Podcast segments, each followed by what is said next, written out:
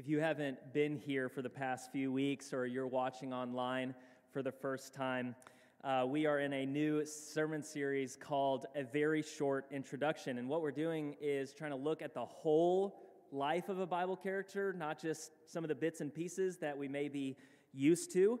Uh, so far, we've looked at the Apostle Peter, the high priest Aaron, and King Saul. And this series is not just about finding out new and interesting facts about these characters. We want to know what God is up to in the lives of these characters. We want to answer the question can men and women really change? Can we be made better? Can we be made more holy, more just, more righteous? And in the life of the Apostle Peter, we actually do see change. We see a cowardly traitor become a loyal f- friend to Jesus. So the answer at first seems to be yes, men and women really can change. But then we looked at the life of Aaron and we saw that we needed to add a little bit of a qualifier.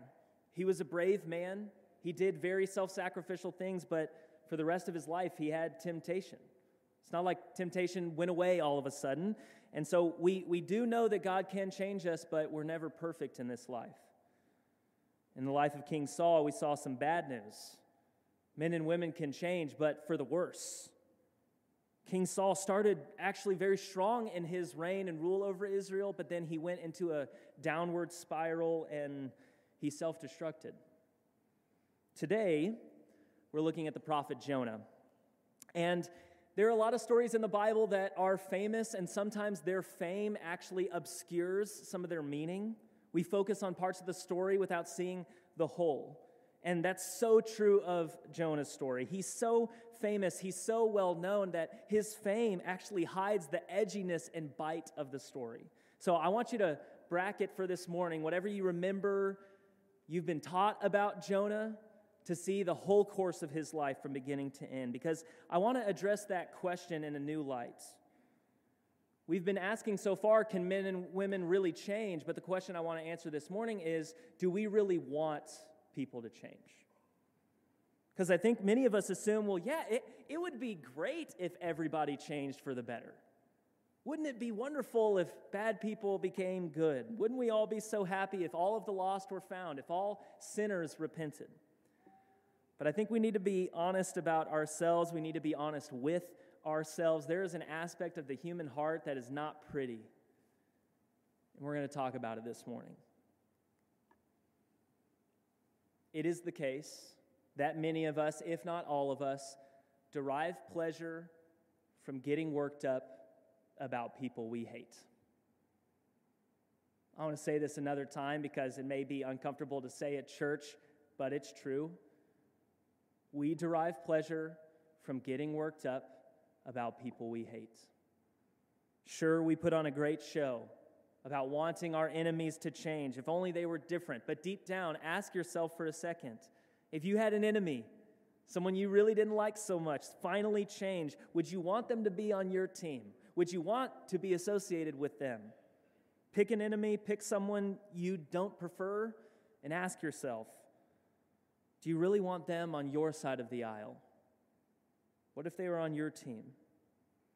It's really common for Christians to say, Well, I have no enemies, I love everyone. You may not be buying what I'm saying, but I want you to revisit the story of Jonah and ask yourself if this is true about you. We're going to go back 700 years before Jesus, so 27 centuries ago, to the northern kingdom of Israel. This is before the exile. This is before they're carried off and deported to a foreign country. This new king came to power named Jeroboam II, and he ruled over uh, Israel for 40 years. And this is the summary we have about Jeroboam II. In summary, he did evil in the eyes of the Lord, and he didn't turn away from any of the sins of Jeroboam the first. And we're actually told only about one good deed he did in his 40 year reign as king. He restored the boundaries of Israel, and we're told that he did that in accordance with the word of the Lord from a prophet named Jonah. This is the only other time we hear about Jonah in the Bible other than the book dedicated to his name. So we know at least in theory, that Jonah has no problem hearing a word from the Lord and taking it and giving that message to a wicked king. At least in theory, this is true about Jonah until this happens. The word of the Lord comes to Jonah, and God says, Go to the great city of Nineveh and preach against it because its wickedness has risen up before me. Now, everyone in Israel, including Jonah, viewed the Assyrian Empire, where that capital city, Nineveh, is, as the arch nemesis of Israel. They had heard rumors and stories about the way the Assyrian kings bragged about cutting off the limbs of enemy soldiers. So, on the one hand, you'd think, okay, Jonah's excited for the opportunity to preach against this enemy. He might be thrilled to bring the bad news that God has judgment for Nineveh. But on the other hand, you might understand a little bit of the fear rising up in his heart. What lone prophet, all by himself, wants to travel miles and miles and miles to go to a foreign city to tell them all how they're going to burn? He's not going to last 24 hours in that city. So you could understand what he does next. Jonah runs away from the Lord and he heads for a city called Tarshish. Now, this is probably modern day Spain, so I'm going to refer to it that way from now on. He goes to a port city, he finds a ship, and he pays the fare, gets on the ship, and goes to Spain. What you need to know about the geography is that he's headed west, and the Assyrian Empire and Nineveh is east. He is headed in the exact opposite direction. And I want you to look at that last phrase on the screen. The book doesn't tell us Jonah did this because he was just so afraid of dying. No. We know exactly why he's headed to Spain. He is leaving the presence of the Lord. He wants to flee from God, but God's not actually going to let him get away. He's on this ship, and the Lord sends this great wind on the sea, and it's so violent that the ship is breaking up all the sailors, you feel bad for them. These are all pagan sailors with all their own gods, and they each cry out to their own God. There's that sailor talking to his pagan God, and this other sailor talking to his pagan God, and that's not all working. So they start to get really practical and start shoving off all of the cargo from the ship. And remember, they deliver cargo for a living. If they don't do this job, they are out of a job for a long time. So they clearly must think our lives are at stake. The gods haven't worked for us. We're going to throw off all the cargo. We're doing anything to save our own lives. And meanwhile, Jonah's napping. He's so content. He's so happy with his decision. He is so unfazed by everything going on around him and above board that he's deep asleep in the hole of the ship. And the captain runs down into the hole and says, How can you be asleep right now? Get up, call on your God. We, we haven't called on your God yet. We don't really know who He is. So maybe He's going to stop this. Maybe He'll take notice of us because our gods aren't working. The cargo method isn't exactly working, so they start casting lots and the lot falls on Jonah, and you can see all these big, burly sailors surrounding Jonah in the hull of the ship, and you can hear all of them interrogating him. Who's responsible for this? What kind of work do you do? Where do you come from? What is your country? From what people are you?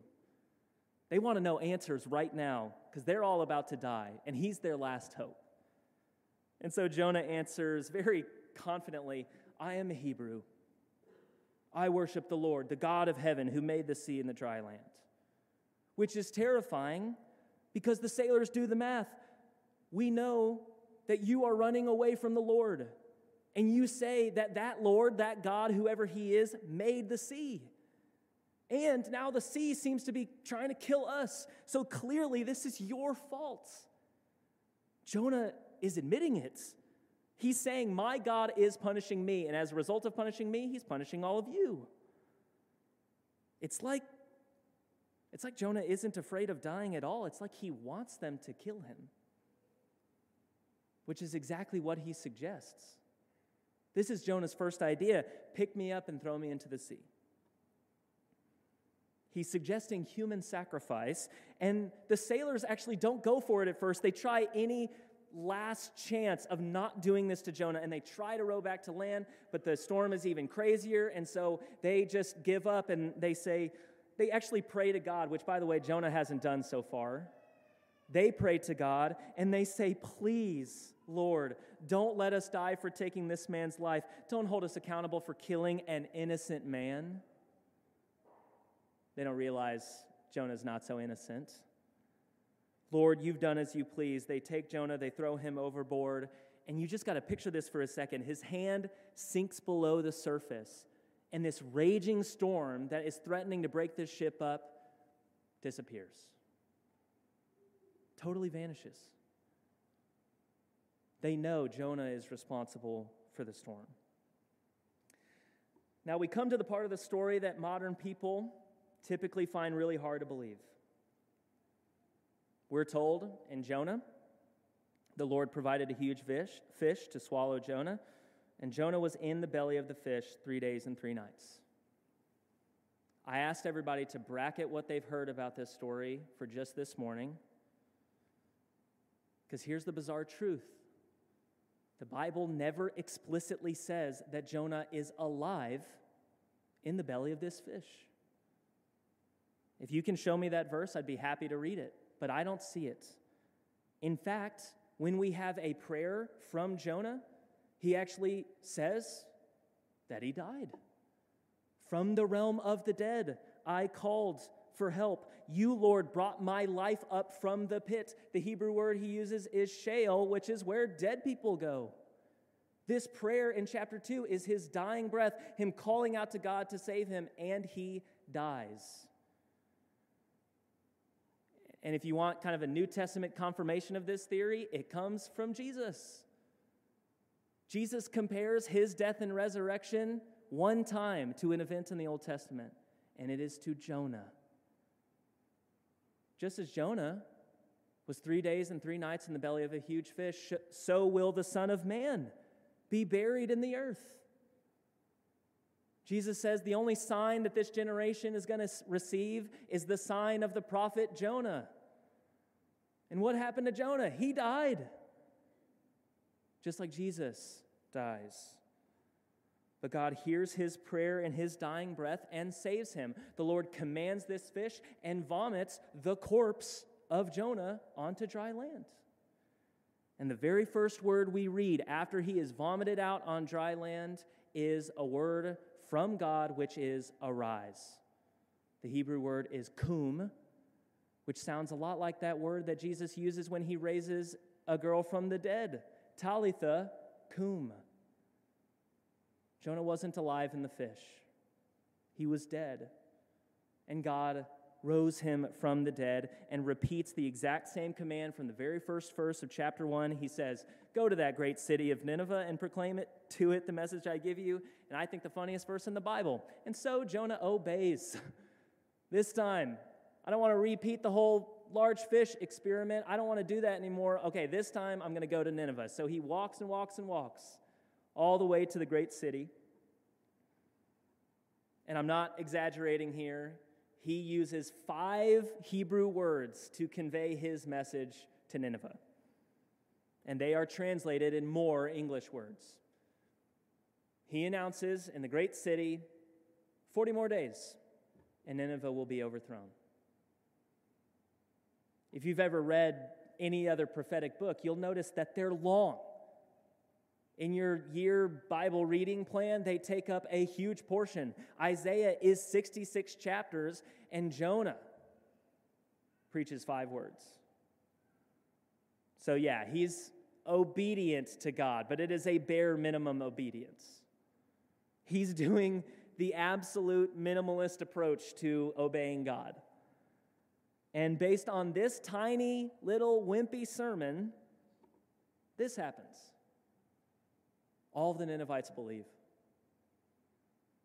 I mean, seriously, from the lowest peasant, slave, to the king of Nineveh, they believe. A universal fast is proclaimed. Even the king himself issues a decree. This is law. Everyone, everyone has to fast. And it's not just human beings. The king of, of Assyria says, you know what, we, we're not even going to let animals eat Do not let people or animals, herds or flocks taste anything. Don't let them eat or drink. Let people and animals be covered with sackcloth. Let everyone call urgently on God. Let them give up their evil ways and their violence. And this is what he's banking on. Who knows? God may yet relent and with compassion turn from his fierce anger so that we will not perish. And we're told these words from chapter 3 of Jonah. When God saw what the Ninevites did and how they turned from their evil ways, he relented and did not bring on them the destruction he had threatened. It turns out men and women really can change. But sometimes we aren't happy about that. Because Jonah is livid. Whenever God communicates this decision to his prophet, we're told, To Jonah, this seemed very wrong, and he became angry. And we read this second prayer to the Lord from the mouth of Jonah Isn't this what I said, Lord? When I was still at home, man, I knew it. I knew you would do this. I called it before it even happened, God. This is exactly what I tried to delay by going all the way to Spain. I didn't want your plan to work. I even tried to force your hand to make those pagan sailors kill me. I wanted them to kill the messenger so the message could never arrive in Nineveh. Jonah wants to be an obstacle to God's plan. He's not afraid of death. He's wanted to die from chapter 1, verse 1. And he's wanted to die because he actually knows God pretty well he says, I just knew, I knew that you're a gracious and compassionate God, slow to anger, abounding in steadfast love, a God who relents from sending calamity. I knew you were going to be a pushover. I knew you were going to be a weak willed wimp. I know the way you forgive people. I know the way you forgive sinners. I just don't want these sinners to be forgiven, God. And because you didn't let me stay dead, please this time just finish the job. Just take away my life because it's, it's, it's just going to be better for me to die than to live. I would rather be buried in the ground and see these Ninevites forgiven. And the Lord replies to this little pity party speech and says, Oh, Jonah, is it right for you to be angry? Jonah actually doesn't answer God's question. He actually has a plan and a theory. He leaves the city of Nineveh because he actually still holds out a little bit of hope. He thinks, what if these savages don't last the whole 40 days? God's forgiveness is based on repentance. And what if they unrepent? Maybe they're going to relapse. Maybe they'll go back to their old ways and maybe they'll revert back to their violence. I mean, these are gluttonous animals we're talking about. These are the Ninevites. They aren't going to be able to do a 40 day fast. So maybe if they break the fast, then God will really send judgment on them in the end and they'll finally get what's coming to them. So Jonah finds a little spot to watch Sodom and Gomorrah happen all over again, and he just wants some space in between him and the city that he hopes God nukes. So he makes this little shelter above his head. He wants some shade from the Assyrian sun. The 40 days aren't up just yet. It's day 39, and it's a sweltering day. And then this happens under his little makeshift umbrella. God provides this leafy plant that grows up over Jonah's head to give him shade, to ease Jonah's discomfort. And for the first time in this book, Jonah's very happy. He smiles for the first time. He goes to sleep, so comfortable. He sleeps soundly and waits for day number 40, the last day for God's potential destruction of Nineveh.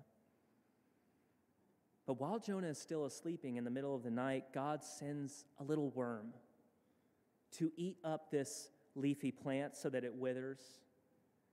The worm chews the plant, it withers and dies. And so when Jonah wakes up in the morning, he's drenched in sweat. And for the third time, he just wishes he were dead. It would be better for me to die than to live. God actually repeats his question this time. He says, Hey, Jonah, just real quick, um, is it right for you to be angry about this plant?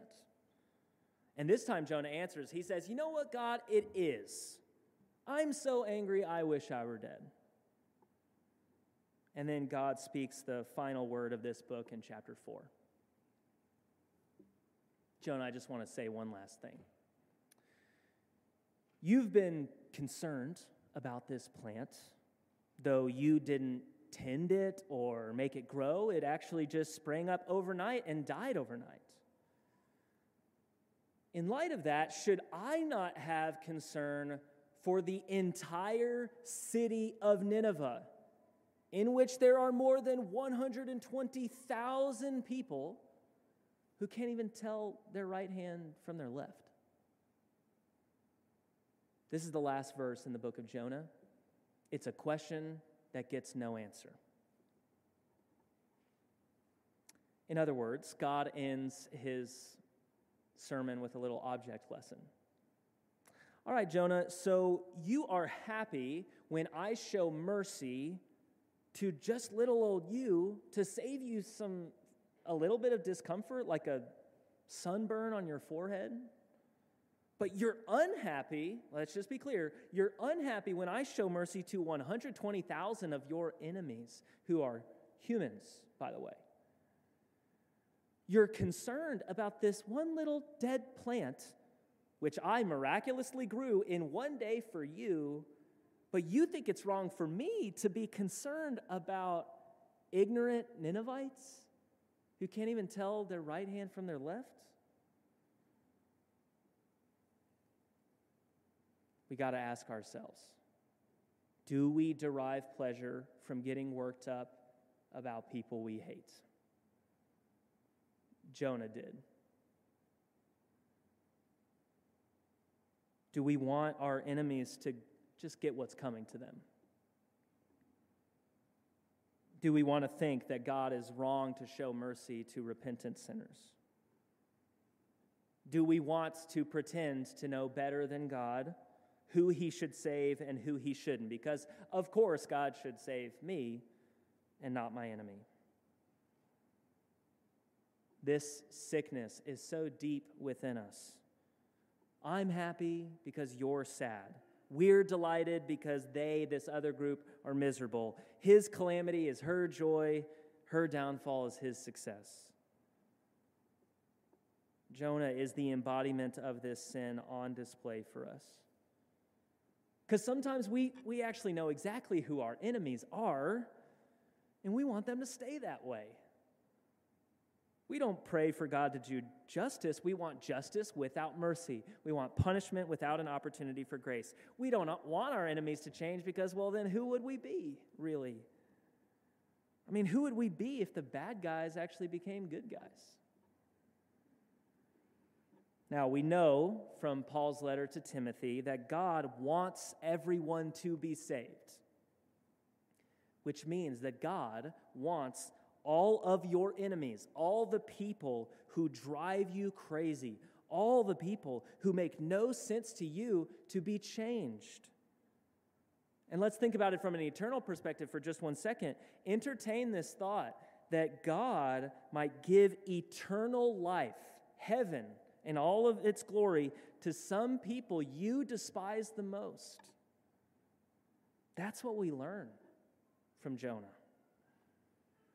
God can change the lives of our enemies even if we don't want him to. Because I may like it when God finds my lost soul, but do I like it when God finds a lost soul that I wish stayed lost?